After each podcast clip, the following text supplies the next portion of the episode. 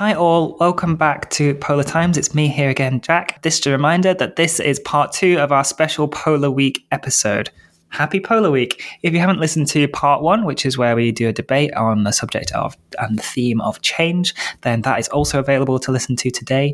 You don't necessarily have to listen to that first, apart from perhaps the panelists introduce themselves. So if you'd like to know who they are, then maybe do listen to that first. But otherwise, this episode, this half of the episode is where we answer all of your questions from the public. Uh, we have quite a lot of fun with it. So hopefully you enjoy. From all of us at Polar Times, happy Polar Week.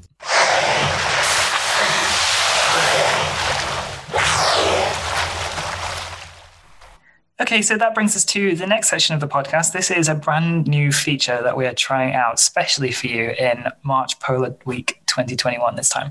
And we have lots of questions which have been sent to us by members of the public. Some of you emailed, some of you contacted people who organize the podcast. Some of them are from my friends and family. I freely admit.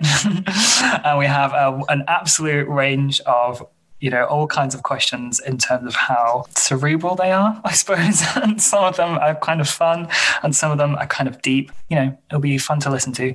Uh, obviously, some of them apply to the Antarctic, so only Steve and Matthew will be able to answer those. And some of them are Arctic, which is Ingrid, in your realm of expertise. And then a lot of them apply to both as well. So you can all have a crack at those. And then we've just got one or two at the end, which were kind of fun. So I saved them to the end so we can finish on kind of a, a light note. okay, so um, so I'll probably just alternate between poles. So our first question is an Antarctic question, and it says, "Why are some parts of the Antarctic melting, but other parts of them are increasing, like in terms of the ice thickness?" I guess I can start quickly, and if I, I miss something, Steve can add it. Um, I feel like the the different aspect of climate change that um, which is also why I prefer the term climate change to global warming is that when we, we're talking about a, a really change, so not only is the temperature is globally increasing, but you have a local spatial variability, and also because when it's warmer, the ability of air to retain moisture becomes larger. So basically, what this means is you can have more rain in clouds. And so you also increase precipitation, which can lead to uh, locally areas where the ice sheet would look like the accumulation is increasing. This being said, I'm not sure if there are really areas in Antarctica where the ice sheets are really increasing or if they're just remaining stagnant. I feel in this regard, it's more or less uh, uh, the, the time scale that we were able to measure and the precision at which we're able to measure is not very significant, except for those areas in the Antarctic Peninsula where you have more of a, of a calvings. And it, it's, it's also a bit different than what you see in Greenland with those images of rivers of water on the ice in Antarctica, what's mainly happening is those glaciers are kind of going away, and you have more and more uh, pieces of ice going away.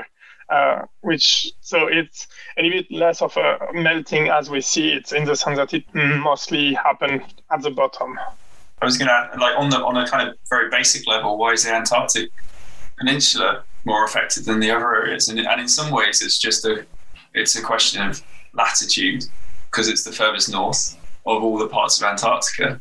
But it, but it goes a lot deeper than that because it's also the part that is most affected by changes in the ocean circulation that go that encircle Antarctica as well. So you get an increasing warm, warmer currents onto the continental shelf, and these these occur within the Antarctic Peninsula a lot, and because it sticks out into those currents, and also because the, the warm water is able to get onto the shelves and melt the, the ice shelves, for example, from below.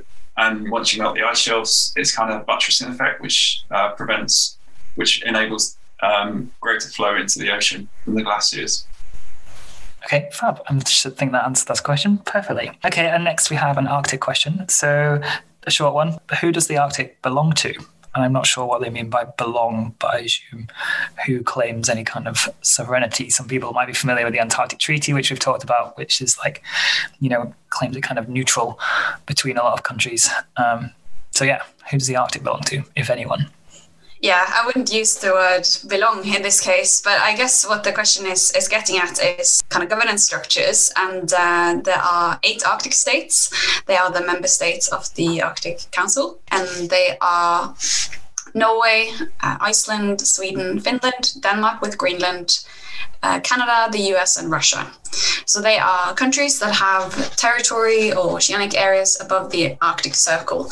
Um, but this is very much uh, kind of an, an, outcome of, of those uh, institutional structures. So um, we can, of course, think about uh, when we're talking about belonging that the, the people who live in the Arctic region might or should have more of a say in, in making decisions for the region. That's an ongoing discussion there are six indigenous permanent participants that's what they call indigenous peoples organizations that also have a seat at a table in the arctic council. So that's really important. But one of the, the main differences between the arctic and the antarctic is that the arctic is governed by state structures and the arctic council of course is very much a, a state-led um, organization where where leaders meet.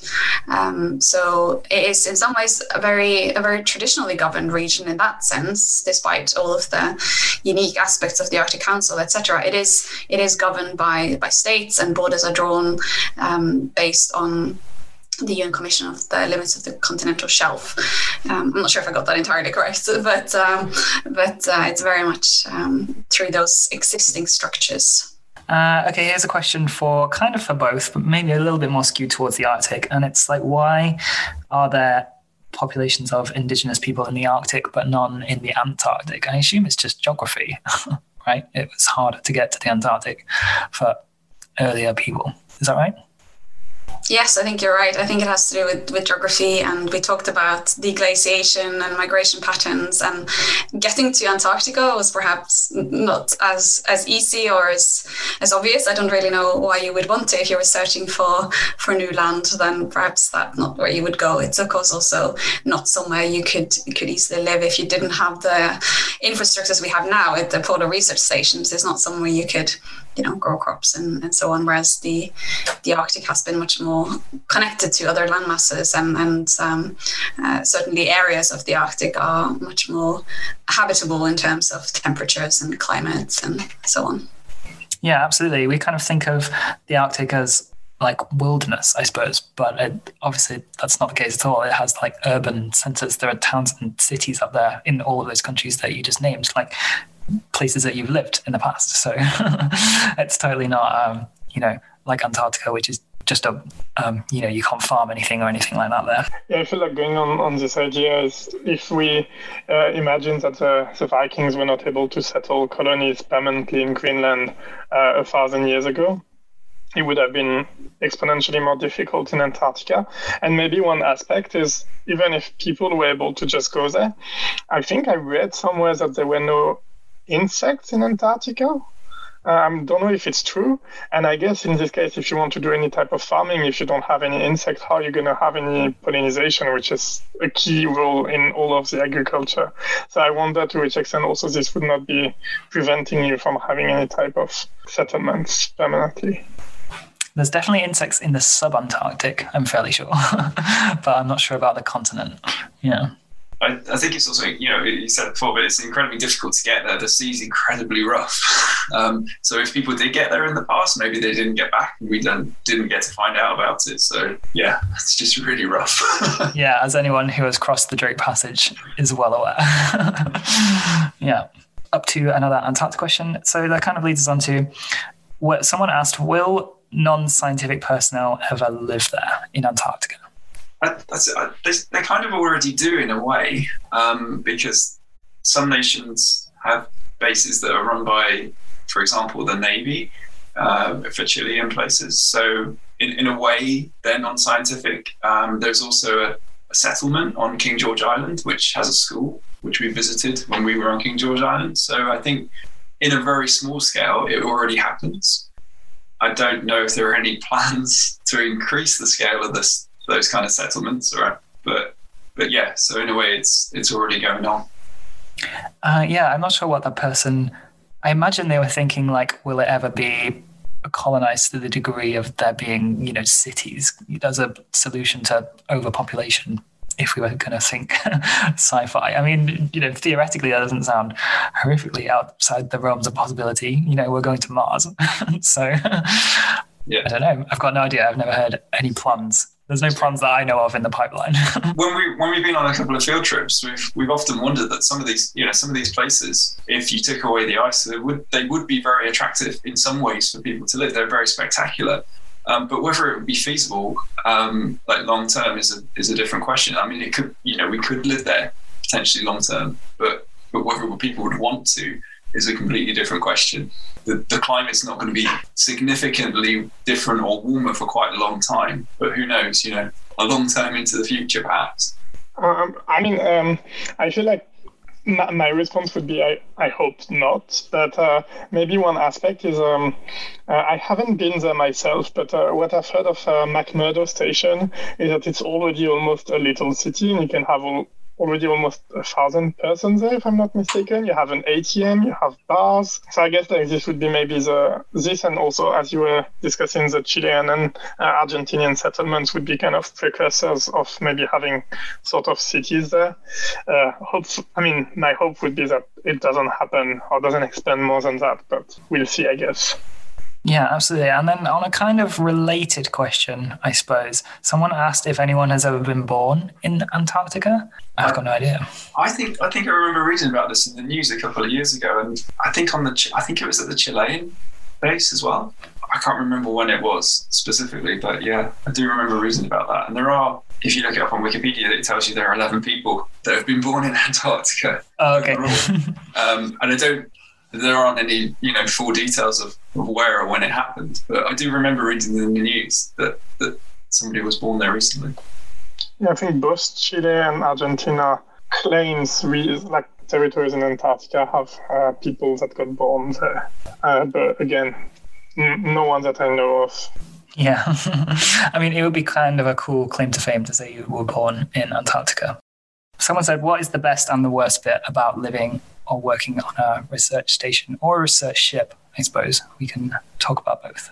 So I haven't spent a lot of time on research stations. I've spent shorter periods of time on, in Arctic research stations and on, on, ships, but not not real research vessels. They've kind of been. Um, I went with the, the Students on Ice uh, expedition, which was uh, which is an educational journey, and they have what is in effect uh, a borrowed uh, cruise ship. It's not as fancy as a as a cruise ship, but it's definitely more comfortable, I think, than than many research vessels. But I spent two weeks on on that uh, in 2009 2019, which was amazing. But I think in terms of um, spending time either at stations or, or on a ship is i guess the the hardest part is that you are stuck on a in a limited space with a limited number of people. And uh, but i also think that can be positive right? Because you learn to to um, you know how to engage with people and, and how to actually get along with people. And you often learn about um, others you might not have otherwise spent that much time with. So you really, it's uh, it's a really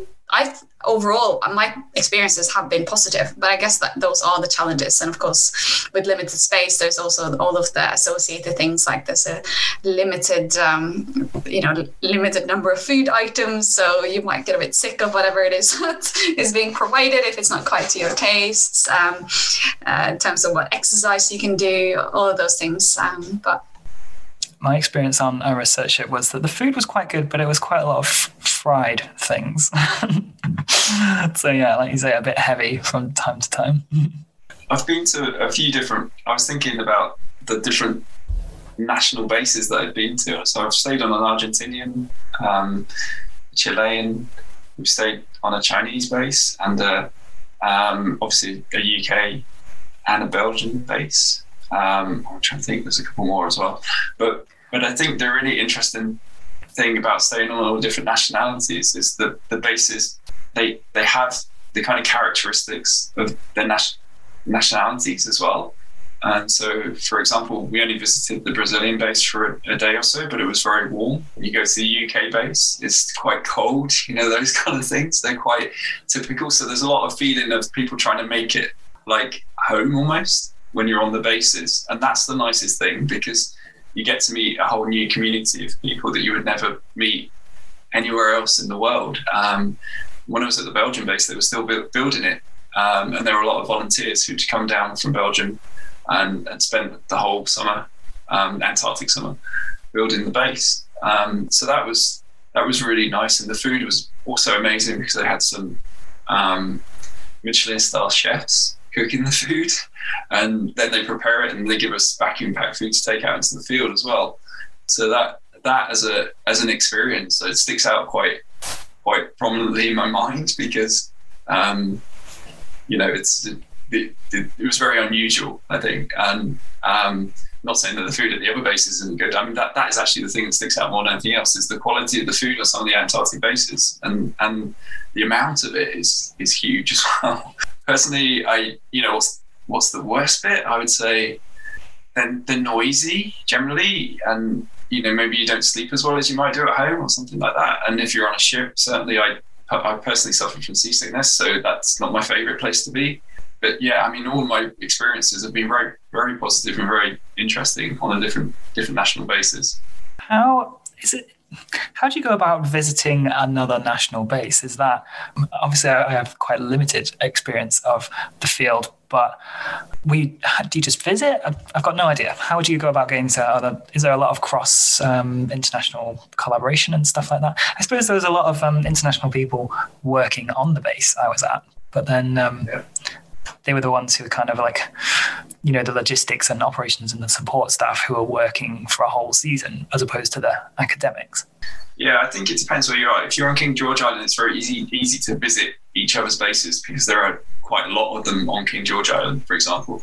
Um, and, and on Fildes Peninsula, there are four or five that you can walk within, say, walking distance, and, and they kind of interact. So actually, one year in 2011, we got invited to take part in the Antarctic Olympics, for example, oh, which wow. I'd never heard of. I didn't even know it existed um, until we till I found myself representing the UK at chess, which was, again, which wasn't which wasn't very successful. but, um, and then we also took part in the we, did, we didn't have any you know, there were only two of us, so we can take part in the team sports that were going on between um, the Chinese, the Uruguayans, the Chileans, and the Russians mainly. Um, also, the South Koreans came across, and uh, and sometimes the, they would get visits from the Polish base too. So there's quite a lot of interaction on in that particular area. I think if you if you end up working on a base like the Belgian base, it would be part of a project that was funded um, through a scholarship uh, to a colleague of mine. So we ended up flying there as part of that. For the, the time we were on the Australian base, again, it was part of a funded project. So if you get involved in these like wider collaborations and bigger international collaborations, you can end up working at those bases, um, depending on your subject area as well. But, but I think, you know, King George Island is a very unique situation where people move around between the bases quite a lot. There's a lot of interaction between the bases because because they're very close to each other. Um, and also, some of these sometimes it just happens accidentally. We didn't have our, our field tents delivered to us, or they weren't we weren't able to get them in on time. Um, so we ended up at the Chinese base for a month before they could they could arrange the logistics to get the, the tents down before we before we went into the field. Um, so so some you know sometimes deliberate, sometimes accidental, but everywhere we've been have been very friendly and very welcoming to us. Okay, yeah, that situation on King George Island sounds a bit like is that based on Svalbard? I might pronounce it Ny-Ålesund, where there's like a like a kind of a base for lots of different like a field station for lots of different nationalities. It's it you can you can also I mean yeah I mean if you if you set up a project which involves different nationalities you can you can request access to different people's bases as well I think. So it just depends how you know there there are lots of different ways to work. Sure and also like you say in the field there's often logistical quirks that happen which end up taking you to various places you know like I think someone you know the ships never really go well they go where they're planned to but then always things happen you know there's a medical emergency or whatever and you end up in visiting different places and stuff like that so yeah, yeah I, should, also say that we had like one of the my, my favorite times on the base was at the Argentinian base and and they were amazing and it was uh, every sat every Saturday was pizza night and, and, dancing and things so it's kind of every every base is very different um, they operate broadly in the same ways on the kind of surface level, but when you get there and you start interacting with the different people there, um, you, you, know, it's it's a very unique experience, I'd say. Yeah, that was one of my personal favorite things about the base that I was staying on. All their kind of little traditions and quirks and special days that they do every year. That was yeah very enjoyable on station life. How about you, Mathieu? What is your favorite or least favorite parts of? Oh, none of you have said your least favorite parts either of living on a base or a ship. Oh, I suppose you said seasickness. So, how about you? It's it's funny. I have a quite similar experience to Stephen, but for very different reasons. In the sense that I've been to a lot of places. Um, so I've been to the Australian station Casey, to uh, Dumont d'Urville, to another French station not too far. Uh, also to Mario Zucchelli, the Italian station, and all of this because i am working mainly at Dome C, which is really far away in the center of Antarctica before being able to go there, you need to go to a station on the coast and then go in the center. And then you have kind of a structure with all those big stations acting as hub, uh, with plane like flying from one station to the next. So like you you happen to visit a lot of the station, traveling from one to the next. And so the first time I, or like maybe last time I went to Antarctica, I first flew to Mario Zucchelli with a, an Airbus that landed on sea ice, which is kind of crazy already for me. And then I flew to this French station, which is still on the coast, so Dumont d'Urville, for like an, with a with a Basler, so like a already a, a very small plane compared to the Airbus. And then I actually, uh, and this I guess will lead to another question later, but I actually drove uh, one of those traverse from the coast to the station inland so all those things make me like having a lot of those different field experience that were uh, very interesting. One of the one of the nice aspects was, um, I mean, of course, the, the, food is like kind of a, an amazing aspect, and uh, a little bit like having been to all those stations, I was able to taste so many type of different food and cooks and habits. Like uh, I remember that in Casey they had three different cooks that were alternating, so you had a lot of variety. While in the French stations they usually only have one cook that does everything, but as you would expect from a French cook, like it was not half bad. Uh, um, so yeah, all of those aspects were actually quite nice. Um, I remember one of the uh, Christmas dinner was basically the French and the Italian cook making a competition of who was going to make the best dishes because the Dome C station is uh, co-handled by France and Italy, and so like there were like really making a competition. So we had all the best dishes with all the best traditions of the com- of both countries, which was uh, quite nice. And a little bit less even. So like one of the things I'm quite seasick. So for me, like going back, both time I went to Antarctica, I went back with uh, ships, and this was kind of hard. And also one thing that for me is quite hard is uh, for at least for Antarctic fieldwork. This happens usually during uh, the winter months for Northern Hemisphere, so like December, January.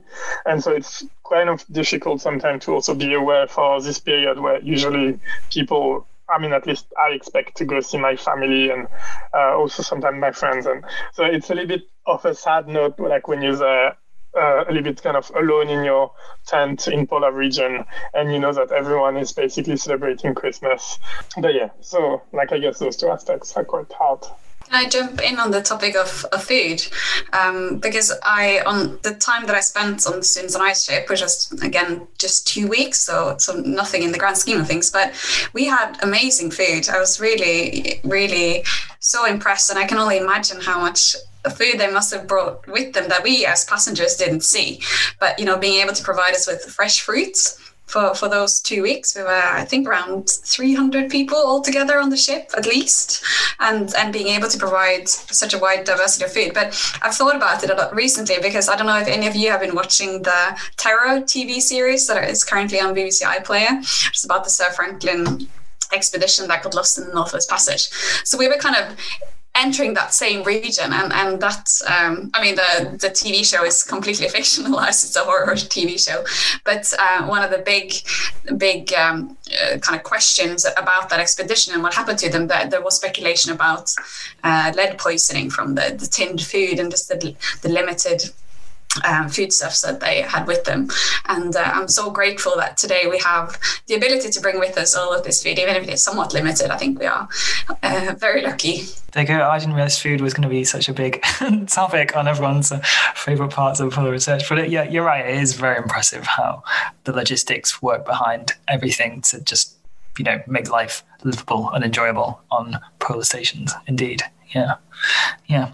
Okay, uh, I have another question kind of for both poles. Um, this question asking Is it possible to make polar research more environmentally friendly or greener? Is what they've written. So is it bad anyway? Or there's a lot of kind of transportation of stuff, I suppose, which is you know quite a big carbon footprint for both regions, for you know tourism and academia and all kinds of stuff. Is it possible to do anything differently? Anything better? Yeah, I think this is one of the big questions that we're always faced with um, in terms of, you know, if we're traveling to places to study climate change, we might also be contributing to it. And it is a paradox. And I think something that we, as researchers, have always thought about, but I, I think we have been uh, fortunately actually been thinking even more about now during the pandemic where we haven't been able to travel and have seen that some things like meetings and conferences and discussions and knowledge sharing can be done online. So perhaps some of the traveling that we've done could be limited or could be changed um, so that it is more environmentally friendly. But then we've also seen that certain research um, or certain studies have been really challenged by the fact that people haven't been able to go up and, and collect the data. So I think it's really highlighted what travel, if that's the specific uh, kind of environmental impact we're thinking about, the, the specific travel that we do for research, what is needed, and, and also um, conversely, what we can perhaps change or, at least limit if possible. I would say that yes, it is, and there's quite a big push at the moment. Say, for example, within within BAS towards a zero carbon, and that's a goal that's kind of in, being implemented through a series of policies. Um, and it, it cut, cuts across quite a wide range of different activities, um, from logistics through to science, and how you know how the things that Ingrid mentioned about traveling to meetings as well. And so, a lot of the Antarctic bases are pushing towards using renewables um, and moving away from some of the kind of older uh, fuel-based options that they used in the past. And a really good, actually, another really good example of this is the Belgian base, where they were the first zero emission uh, base. So, so everything there is solar powered or wind powered. And when I was there, they were producing excess uh, energy, so much so that they had to just basically heat the air because there was it was it was too efficient on some days. So it, it, it can and it does work, and it is possible to to improve um, our carbon footprint in the Antarctic itself. And a lot of work has gone into that over the last five or six years in particular. Yeah, I guess a very similar aspects are uh, it's always very difficult to kind of uh, combine those fieldwork with efficient and climate friendly because it implies so much travel, especially most of the oh, not most, but a lot of the countries that do research in Antarctica are actually in the northern hemisphere. So you always have to somehow get there uh, most of us are going to take planes to get there, which takes already so long that if you were starting by a boat to go to the southern hemisphere, it would be even longer. Uh, one big question is how to make this a little bit better, and I agree. Like there, there are a lot of solutions that are being implemented, and I hope that in the near future we'll have more examples of stations like the Belgium station, which are very energy efficient.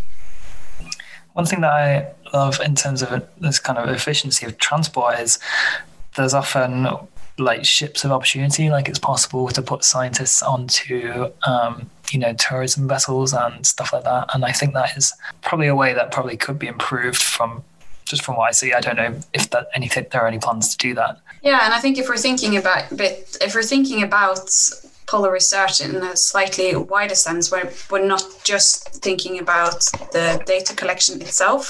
I think we all have a, responsibility to to also communicate what we find and in that way i think that is another way of, of thinking about how to make it more environmentally or, or climate friendly is actually considering what we can do as researchers to, to make change also in our local regions um, through our teaching, when we speak to students, when we speak to the general public, if we do outreach activities, I think all of that is also that's also part of thinking about how to make polar research environmentally friendly is how can we impact decisions made elsewhere, um, even if we're not in the polar regions, we can certainly be heard um, in terms of sharing the, what we found when we perhaps were there.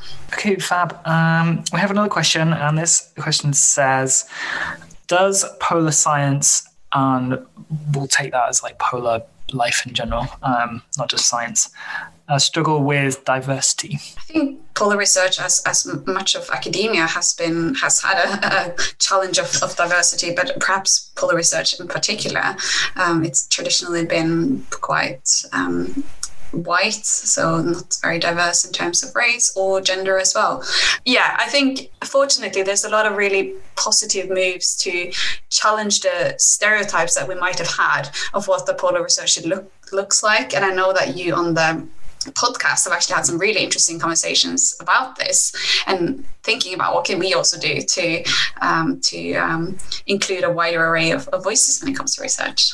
I've been involved in the BAS Polar Horizon just recently, and um, also involved with some of the work that BAS is doing in terms of increasing diversity within the polar regions um, from, from a kind of UK perspective. And as part of that, we did a survey, or BAS survey, and the statistics are quite interesting, I'd say, or perhaps a little bit shocking in terms of participation in UK polar science for different different parts of society that haven't traditionally been involved in it.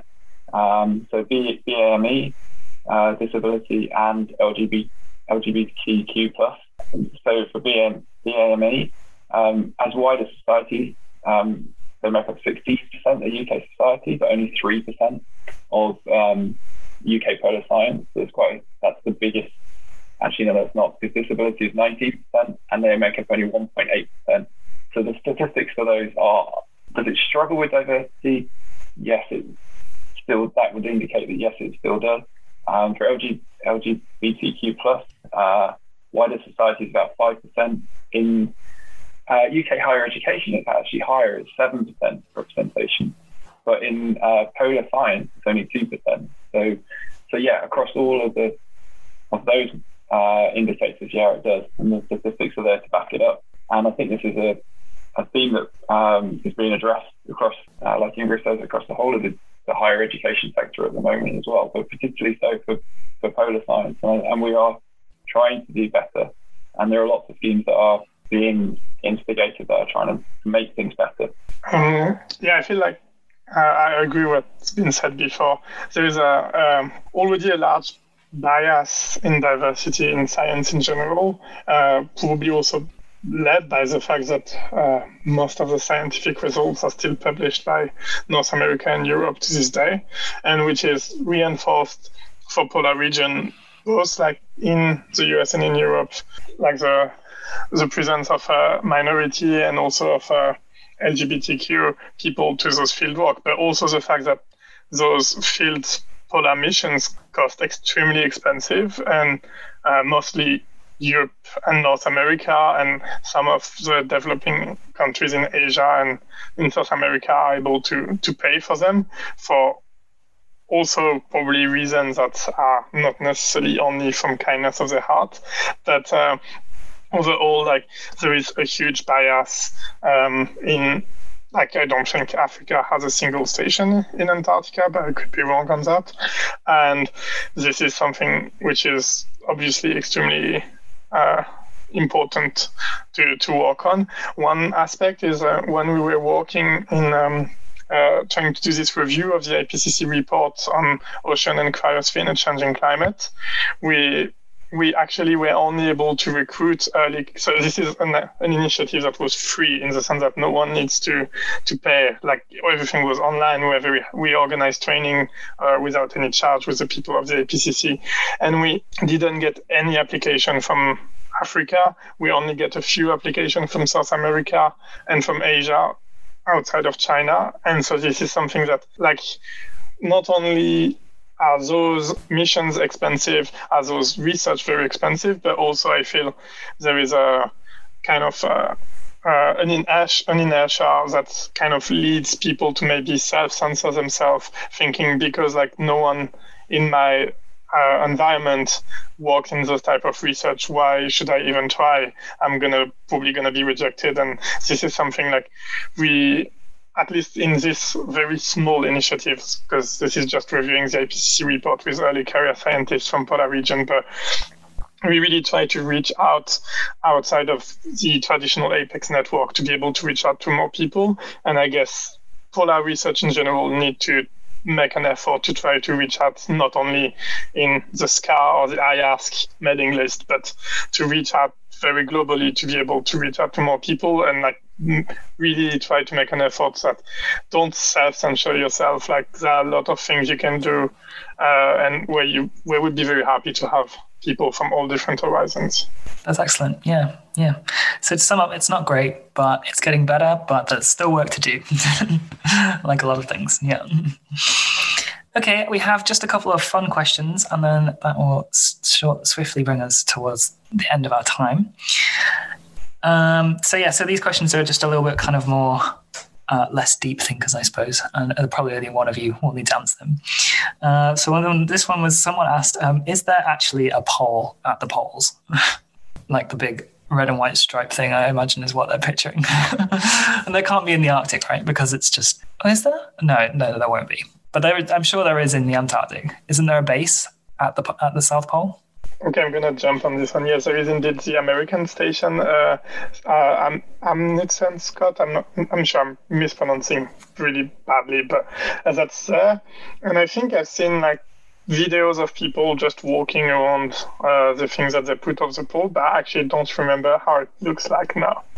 Yeah, I think I've seen those too, and I think they have it purely for the, the photo opportunity, right? I don't think there's any function to it or anything like that. But the Arctic is just ice, so I imagine there's no pole. Yeah. Google it. well, apparently there was a, a, Russian flag for a while, but it probably moved when the sea ice moved, so maybe it's not at a good location if it's still there. I think that was on was that not on the seafloor, the Russian flag from a few years ago?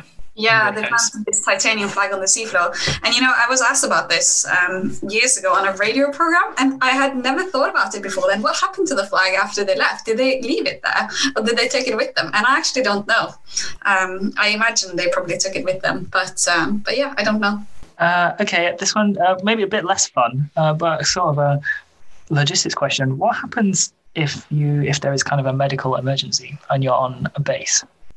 It, it depends. I think for medical emergencies, it depends how, how serious the medical emergency is. If it's a very serious medical emergency, then um, you would be airlifted uh, within, say, 24, 48 hours, if possible, to the nearest continent. And usually that's South America, or Australia, or South Africa. It depends on the severity, and there are quite there have been medical evacuations over the last quite a few over the last few years, quite successful as well. And sometimes even in winter, in Antarctic winter. But each base has a doctor, don't they? Or a, yeah. As far as so if, it's a, if it's a, a comparatively minor medical emergency, I guess you might call it, um, then yeah, it would be dealt with on base. But if it is not possible to deal with it, if it needs kind of hospitalization, then that would yeah, you'd be evacuated to the nearest continental. Yeah, so that one that wasn't a fun question, I suppose, but it's just a bit more interesting.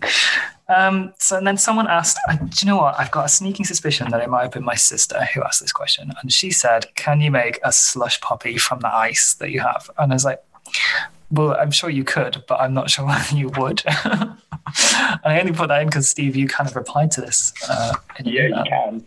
Yeah. You definitely, well, you can obviously make slush puppy. That's quite easy to make. But what is better is that you, if you add ice and snow and um, to evapor- evaporated milk, you can actually make ice cream almost instantly.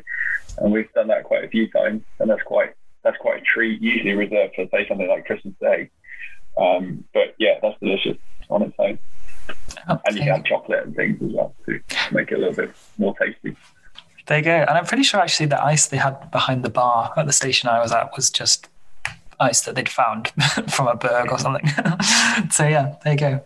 Actually, for on this topic, um, there is a, a, like kind of urban legend. I don't know if it's actually true, but this uh, French scientist Claude Lorius, uh, who was one of the one who uh, used ice cores and um, the CO2 trapped in ice cores to study past CO2 concentration. Apparently, when he was doing a winter over in Antarctica, he noticed that his ice cubes made from local ice were bubbling inside his whiskey glass, and that's how he thought like maybe the ice cores are actually trapping ice from like gas from the past, and we could reconstruct past gas concentration from this. I, I don't know to which extent it's true, or if you already thought of that before, but this is a nice story. That is a very nice story. I'm going to accept that as true moving forward.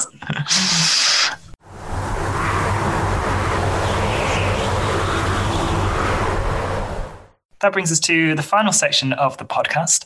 We like to call it the Polar Plug. And this is where we give you, our guests, just a few minutes to talk about something, promote something, anything you like. Just use our podcast as a platform to talk to the general public. And so we'll take it in turns. Uh, Ingrid, would you like to go first? Yeah, I don't have anything very specific that I'm working on that I that I want to promote, but I just I wanted to first of all say thanks to you guys in APECS, and I wanted to say that anyone who hasn't looked at your website or, or been involved in some way should definitely check that out. You do a lot of really important work, and I think, in particular when we're talking about diversity, there's some really good resources available, and um, uh, you know, thank you for all, all of you the work that you do. So that's my main one. The other thing is actually coming back to the the thing I started with. So my favorite thing about polar research and the, the wider community of, of interdisciplinary scholar and how friendly and and open and welcoming that is. So I'm very active on Twitter, and so I would uh, I would recommend that people um, perhaps try and engage through social media because it is really a, a welcoming space. So hashtag Arctic. There's always interesting conversations going when there's something that comes up in the news there's a whole um, community of, of uh, people on Twitter that will d- discuss that, and um, it's a way in which to get to know each other. So even though we are perhaps geographically far from each other and now during the pandemic unable to to meet that's been a, a real really positive thing is engaging virtually with with people. So that's that's my main or two main ones. That's great. Thank you. I love um, twitter for science. It's great. Yeah you're right. Okay steve how about you um, yeah, second everything that Ingrid just said. And also, I mean, I don't have anything particularly that I want to plug for myself, but at the moment, the Scott Polar Research Institute, um, SPRI down in Cambridge, is having a, uh, a week of uh, called the Big Freeze Art Festival. So if anybody's interested in uh, other aspects of polar science, uh, you can, uh, or artistic aspects of polar science, you can go to their website and join in this week, and they've got a lot of interesting activities going on there too. Okay, Mathieu, how about you? Uh, for me, it's more like of a general call to to everyone to uh, kind of take care of themselves and remain positive and optimistic. Uh, I feel like we really need this with uh, the past year, and even in general, kind of uh, as a climate uh, slash polar scientist basically I feel like I'm constantly the bearer of bad news and constantly bringing like negative and sad stories.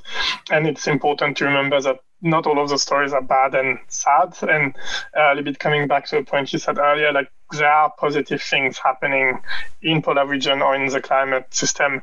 Uh, one thing, for example, that really brought me a lot of joy a couple of months back was a reading about something. I'm not an expert at all, so like don't ask me any question about this. But reading that there were like a large increase of the whale population in South Georgia, and this was like kind of a very cool, like maybe the whale population is going to recover after the uh, massive hunting that happened a century ago.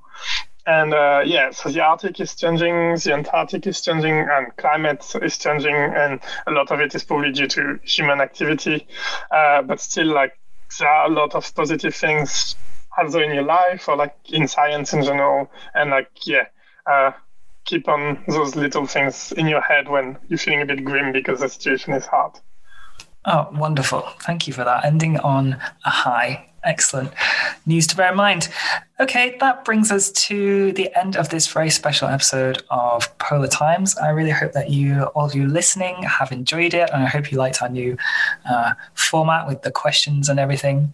If you would like to get in contact with us to give us any feedback or to recommend a guest or to ask a question, do all your questions, um, you can email us. These are polartimes at gmail.com. Once again, that address is These are polartimes at gmail.com, or you can also tweet APECS at polar underscore research, and your questions will get to us. Uh, so all that remains is to thank my guests. Thank you, everyone, for joining me today on Polar Times. It's been an absolute pleasure. Thank you so much for organizing this. This was amazing. Yeah, thank you. This has been really fun. Thanks, Joe. It was great.